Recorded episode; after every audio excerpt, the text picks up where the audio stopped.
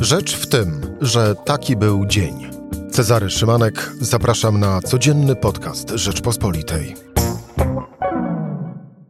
Czwartek, czwarty dzień marca. Rok z koronawirusem.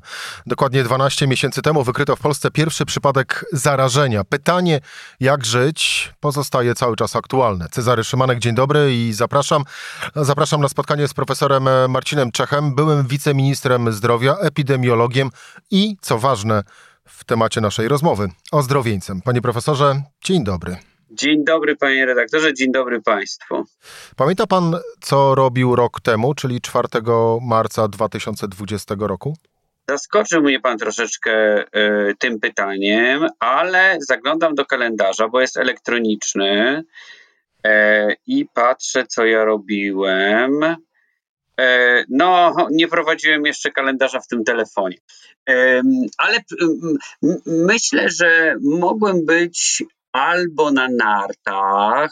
E, nie, w marcu chyba nie. W marcu chyba pracowałem. Myślę, że to były moje normalne e, że tak powiem, okresy aktywności, ale wtedy już dochodziły takie ciekawe informacje właśnie o zachorowaniu powodowanym tym dziwnym wirusem. E, beta koronawirusem i wtedy wszyscy chyba na tamtym etapie myśleli, że to będzie tak jak SARS i MERS, czyli będzie daleko, e, nas nie będzie groźne. Dotyczył, e, będzie to ograniczone, w, że tak powiem, w czasie i przestrzeni, mało ofiar, przejdzie bokiem. Panie profesorze, jak pan usłyszał 4 marca 2020 roku, że oto w Polsce wykryto pierwszy przypadek zarażenia koronawirusem? Um, nie, to... Panu powiedział wtedy, że będzie tak jak jest, czyli że zmarło niespełna 45 tysięcy osób z powodu samego koronawirusa, to y, uwierzyłby pan wtedy? Wie pan co, chyba tak, dlatego że e, e, to, o czym panu opowiedziałem, to chyba było na początku roku, jak były pierwsze doniesienia o Chinach, czyli styczeń, luty. Ale jak już był w Europie e, koronawirus, to ja już wiedziałam, że on się rozlezie po świecie. E, I tak de facto e, te e, doniesienia dotyczące śmiertelności, które były w Chinach, no w zasadzie należało myśleć, że trzeba będzie je przeekstrapolować do nas. Znaczy, ja nie, nie, nie sądziłem, że ten wirus się tak skutecznie rozlezie po świecie, ale wiedziałem, no, że, że tak powiem, przy tym globalnym transporcie to, to nas nie ominie. E, miałem jakoś nadzieję, że on będzie może mutował w kierunku, mutował szybciej w, kierunkach, e, w kierunku mniej zjadliwego e, wirusa. Nic się takiego nie stało. Ale no, musiałbym być epidemiologiem z ograniczonymi horyzontami, żeby nie myśleć, że coś takiego może nastąpić, to nastąpiło. Natomiast chyba chyba też prawda jest taka, że nikt nie wyobrażał sobie rozmiarów e, tej pandemii globalnie, e, bo to jest e, jeszcze w dodatku taka pandemia, która jest najlepiej przez media relacjonowana, obserwowana. My o każdej mutacji się dowiadujemy po prostu z mediów. Każde newsy są, zaczynają się informacją o liczbie ofiar pod respiratorami ludzi i tak dalej. Taka jest trochę medialna, musi pan przyznać, to jest trochę choroba medialna bo, bo gdybyśmy wzięli inne choroby zakaźne, e, no na przykład e, siostra grypa nigdy nie miała takiej atencji mediów, e, a też umierały na nią no, w zasadzie tysiące osób bez potwierdzenia, że to jest właśnie to. Ten, ten wirus jest dobrze zmonitorowany, dobrze nagłośniony w mediach, ma dobry PR. No właśnie, pytanie, czy zasługuje, e, ale dosyć e, takie retoryczne, retoryczne pytanie. Wracając do Zasługuje, samego... dlatego że e, biorąc te pod uwagę te najgrubsze wskaźniki, co do których mamy pewność niestety, E, no czyli liczba ofiar, no to ona nigdy nie była taka od II wojny światowej duża. To, to jest e, duże miasteczko Polaków, które umarły na COVID. Nie mówimy o tych, którzy mają powikłania i o tych, którzy są pośrednimi ofiarami, czyli dodatkowych powiedzmy 30 tysiącach ludzi, którzy e, z różnych powodów mieli nazwijmy to tak najogólniej, trudność ze skorzystaniem z systemu, czy to zawinioną przez siebie, czy to zawinioną przez system.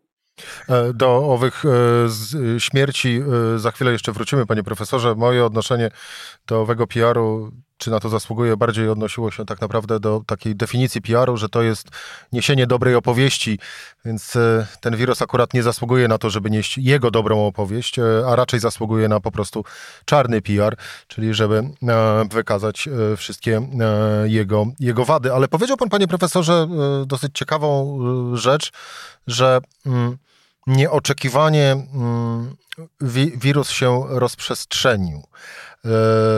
I pytanie rodzi się następujące. Czy to wirus był taki mocny, czy my, ludzie i to, co stworzyliśmy, czyli ochrona zdrowia, między innymi, tacy słabi? Mi się wydaje, że e, mi się wydaje, że wirus jest na pewno mocny e, i wirus jest godnym przeciwnikiem. Wirus chyba też przypomniał nam, e, że nie do końca jesteśmy panami i jedynymi władcami tej planety i że e, człowiek jest takim gatunkiem, na którego nie ma mocy. No, okazał się ten koronawirus takim dosyć mocnym zawodnikiem.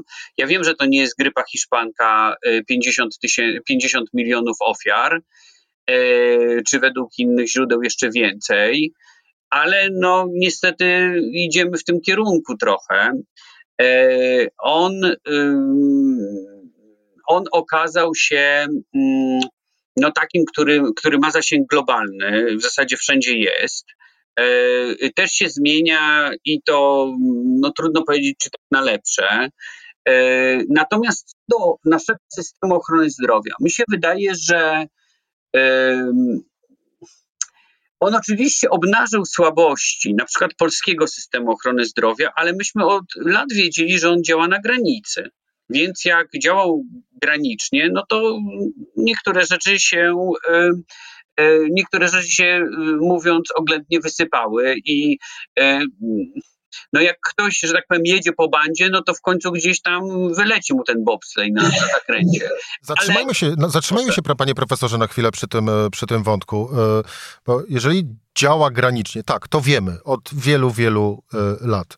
Natomiast przez te ostatnie 12 miesięcy, jak pan patrzył na to, jak ochrona zdrowia, jak służba zdrowia, jak ten cały system pracuje, był taki dzień, w którym pomyślał pan sobie, kurde, to y, no, zaraz już tak przywalimy w, y, w tą bandę, że wypadniemy z tego wyścigu, nie wrócimy na tor.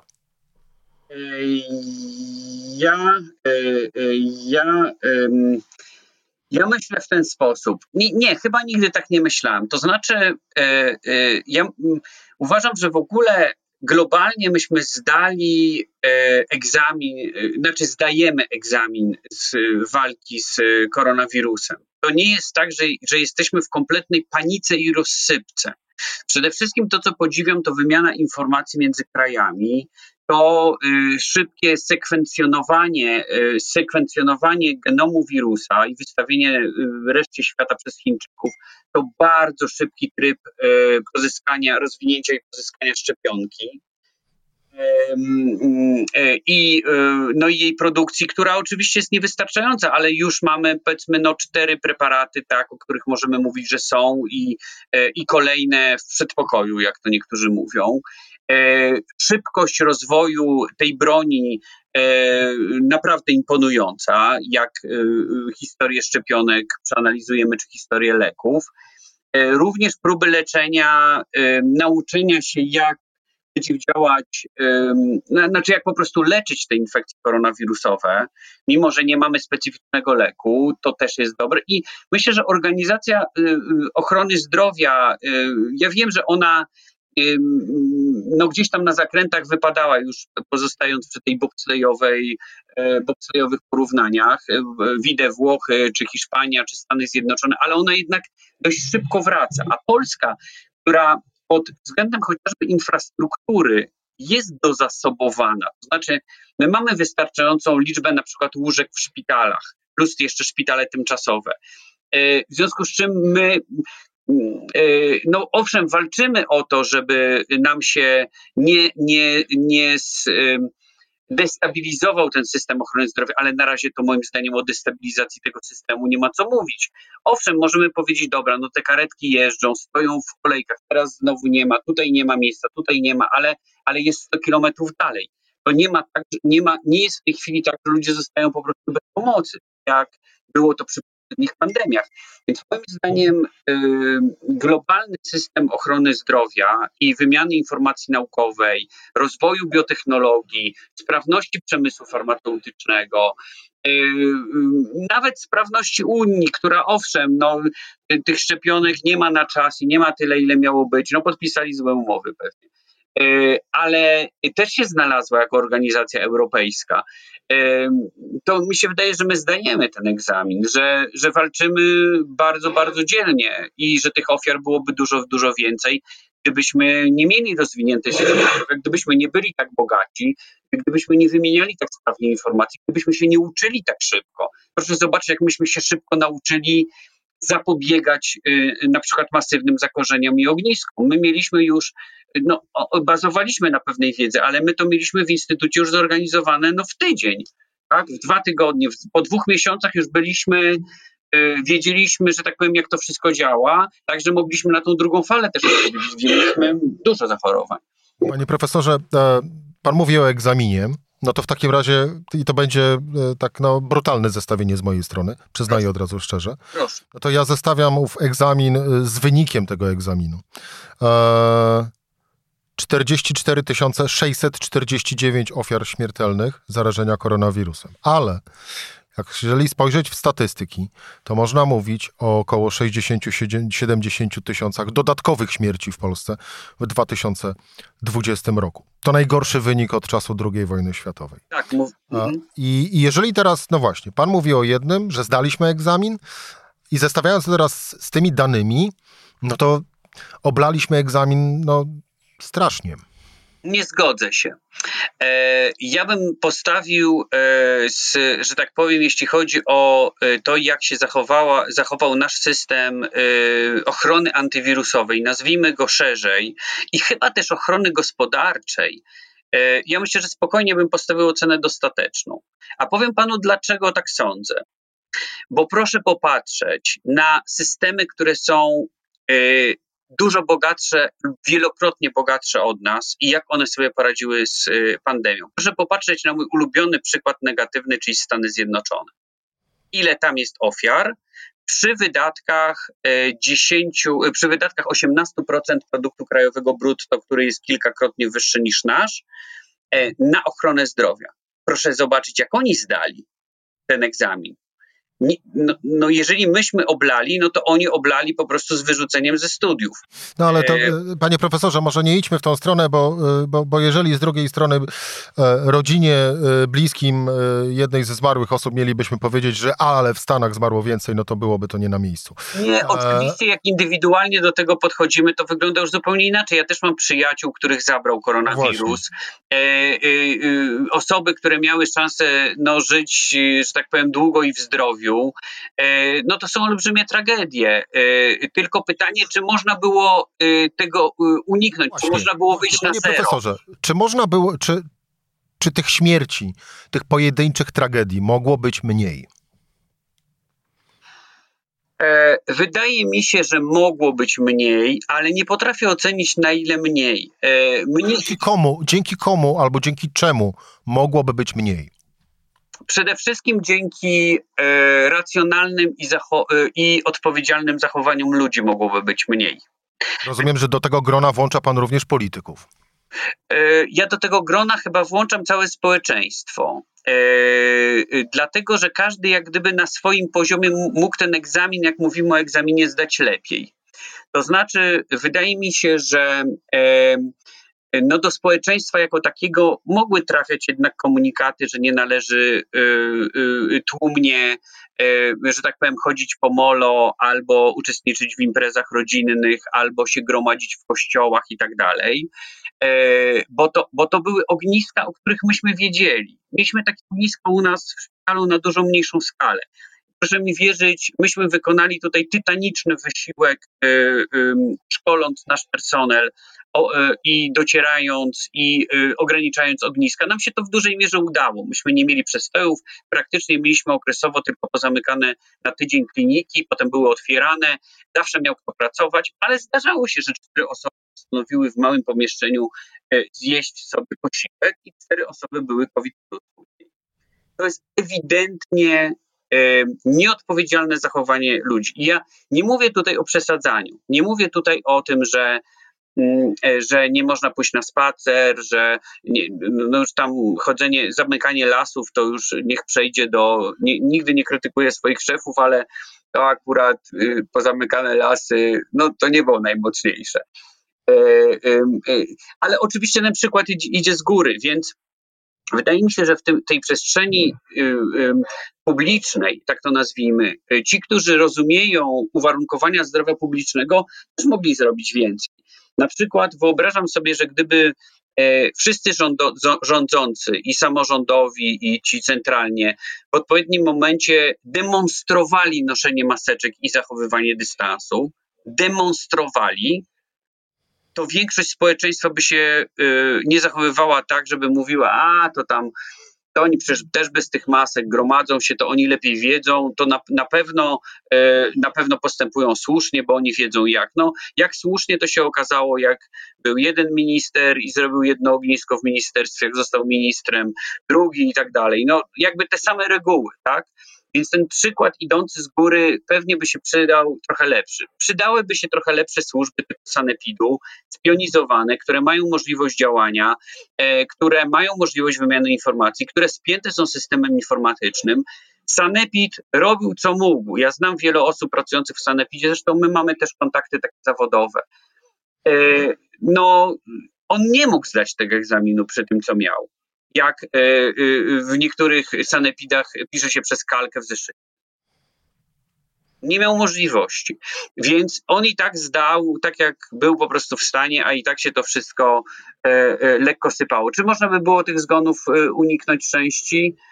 Pewnie, pewnie można by było. No, natomiast myślę, że, że, że, że, że tutaj to są i zaniedbania wieloletnie, y, też te, o których już mówiliśmy w samej, w samej ochronie zdrowia i w, w służbach, w sanepidzie, wśród polityków, y, w, y, nie wiem, czy wojsko w sumie jakoś już nie pomagało najbardziej, w sposób najbardziej taki synchronizowany i, e, i zorganizowany. Panie profesorze, to zostawmy już przeszłość. Wybiegnijmy w przyszłość. I może takie zawadiackie pytanie na sam początek. Czy taką szczepionką jak Sputnik 5 pan by się zaszczepił? Tak.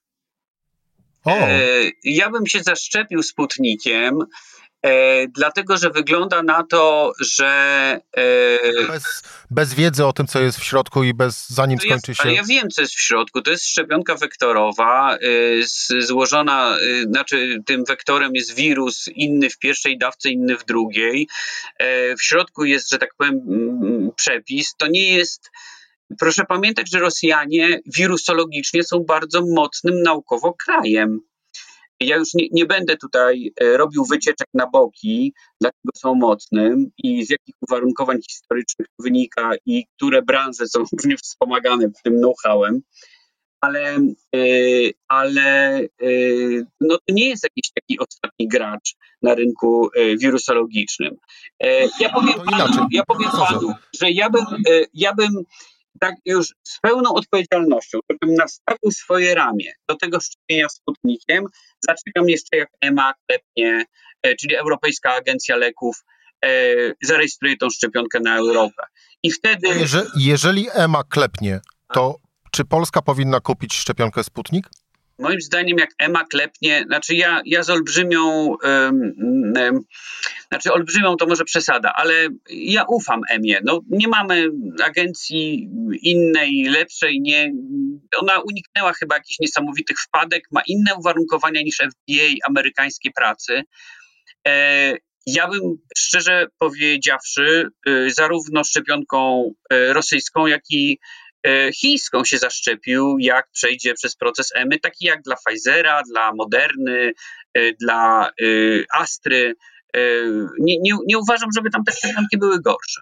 Ale rozumiem, że tutaj warunkiem brzegowym jest przejściowej procedury przez Europejską Agencję Leków. No ja bym powiedział, że jesteś, żyjemy w Europie, mieszkamy w Europie, mamy standardy europejskie, które ja nawet nie powiem, że chińskie czy rosyjskie są gorsze, bo ja ich nie znam. Ja znam europejskie. Wiem, że europejskie wyglądają na w miarę ok, mimo że to też jest warunkowe, jak gdyby jej dopuszczenie i pewnie Sputnik i chińska szczepionka też będzie warunkowo dopuszczona. No są ludzie, którzy mają większą skłonność do ryzyka. Y, y, y, prezydent Orban na przykład na Węgrzech, który się zaszczepił z tego co wiem chińską szczepionką. Nie wiem, czy miałbym na tyle, na, na, na tyle tą skłonność. Ja jestem człowiekiem, który nie lubi ryzyka, ale uważam, że y, przejście przez, przez EME, zarejestrowanie przez EME, co pewnie nastąpi za kilka miesięcy, pozwoliłoby Polakom, y, Polakom czy w ogóle Europejczykom na spokojne, bezpieczne szczepienia tamtą szczepionką, czy tamtymi dwoma szczepionkami, o których mówimy, jest ich więcej, bo tych chińskich szczepionek jest więcej w rozwoju, zresztą rosyjskich też. E, mm, no im więcej tych szczepionek, tym my mamy szybciej przeprowadzoną akcję szczepień. Koniec, na koniec, panie profesorze, mm, czy za rok o tej porze, 4 marca 2022 roku, będziemy rozmawiać o drugiej rocznicy pandemii koronawirusa? No ja bym nie chciał o niej rozmawiać, bo powiem szczerze, że e, bardzo chciałbym e, powrotu normalności e, i żebyśmy z paszportami tymi covidowymi czy bez, czy wszystko jedno, w jakim, że tak powiem, w jakich rozwiązaniach otworzyli z powrotem Europę i otworzyli z powrotem świat. E, bo, e, bo myślę, że my cierpimy i zawodowo, e, kiedy nie mogę odwiedzić wielu wspaniałych miejsc na świecie, gdzie zostałem zaproszony z wykładami i nie mogłem tam pojechać. Gdzie prywatnie miałem na shortliście świątynię w Birmie i, no i nie mogłem tam pojechać. I ta lista jest tak długa, że nam no, trochę szkoda życia na taką walkę długą z tą pandemią. To, co ja bym zrobił, bo gdzieś między wierszami chciał mnie pan zapytać, co zrobić, żeby się z tego COVID-a pozbyć jak najszybciej. Ja mam dwie recepty. Jedna to jest rozsądnie i ostrożnie postępować, racjonalnie, ale nie przesadzać z ostrożnością, nie wpędzać się w lęki, bo to jest choroba zakaźna jak każda inna. A drugi sposób, druga recepta to jest jak najszybciej przeprowadzić akcję szczepień skutecznymi, bezpiecznymi szczepionkami, e, e, do jakich będziemy mieli dostęp coraz szerszy, mam nadzieję. I mam nadzieję, że jak za rok będziemy rozmawiać, będziemy mogli powiedzieć, będziemy mieli co wnukom opowiadać, bo przeżyliśmy taką straszną pandemię, ale Homo sapiens znowu wygrał i przynajmniej to ma, e, że tak powiem, za sobą. No chciałbym, żeby tak było. Może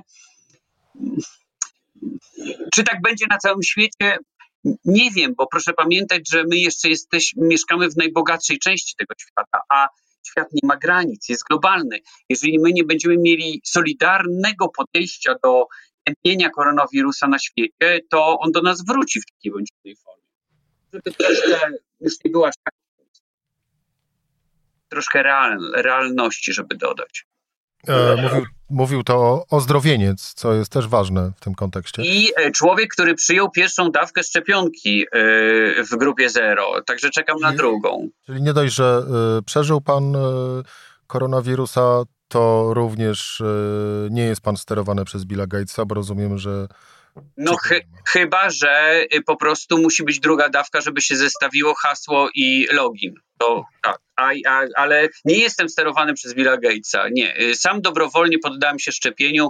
Moja rodzina czeka na szczepienie. Moja mama została zeszczepiona. Jest seniorką powyżej 80 y, roku życia, dwoma dawkami amerykańskiej szczepionki. Y, ma się dobrze, nie miała dużo działań niepożądanych, bolała ją ręka. Ja miałem troszkę stanu podgorączkowego. Naprawdę da się to przeżyć, jak zestawi się to, co powoduje szczepionka z tym, co może powodować koronawirus, to dla tych, którzy się zastanawiają wśród słuchaczy, co to zestawią, no niech sobie odpowiedzą na pytanie, co mają zrobić.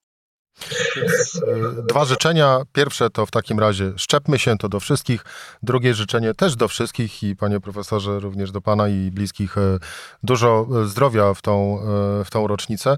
Ale jeszcze jedna taka, ale to już ostatnia taka mi się myśl nasunęła po, po Pana opowieści, że no, trzymajmy kciuki, żeby rzeczywiście Homo sapiens wygrał z owym wirusem, ale trzymajmy również kciuki, żeby Homo sapiens nauczył się i czegoś po owej lekcji koronawirusa. O, jak to by było dobrze, gdyby on się nauczył no właśnie, tego. Że planeta nie jest tylko jego. Że planeta nie jest tylko jego. Z tym przekazem zostawmy y, nas i słuchaczy. Wszystkiego dobrego. Bardzo dziękuję. Marcin Czech, były wiceminister zdrowia, epidemiolog, e, ozdrowieniec. E, profesorze, raz jeszcze dziękuję bardzo. Dziękuję pięknie. Cezary Szymanek to była rzecz w tym. E, zapraszam na wydanie już poniedziałkowe. Miłego weekendu tymczasem.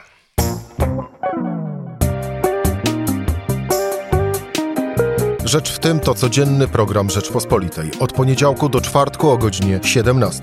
Słuchaj na stronie podcasty.rp.pl. Włącz Rzecz w tym w serwisie streamingowym.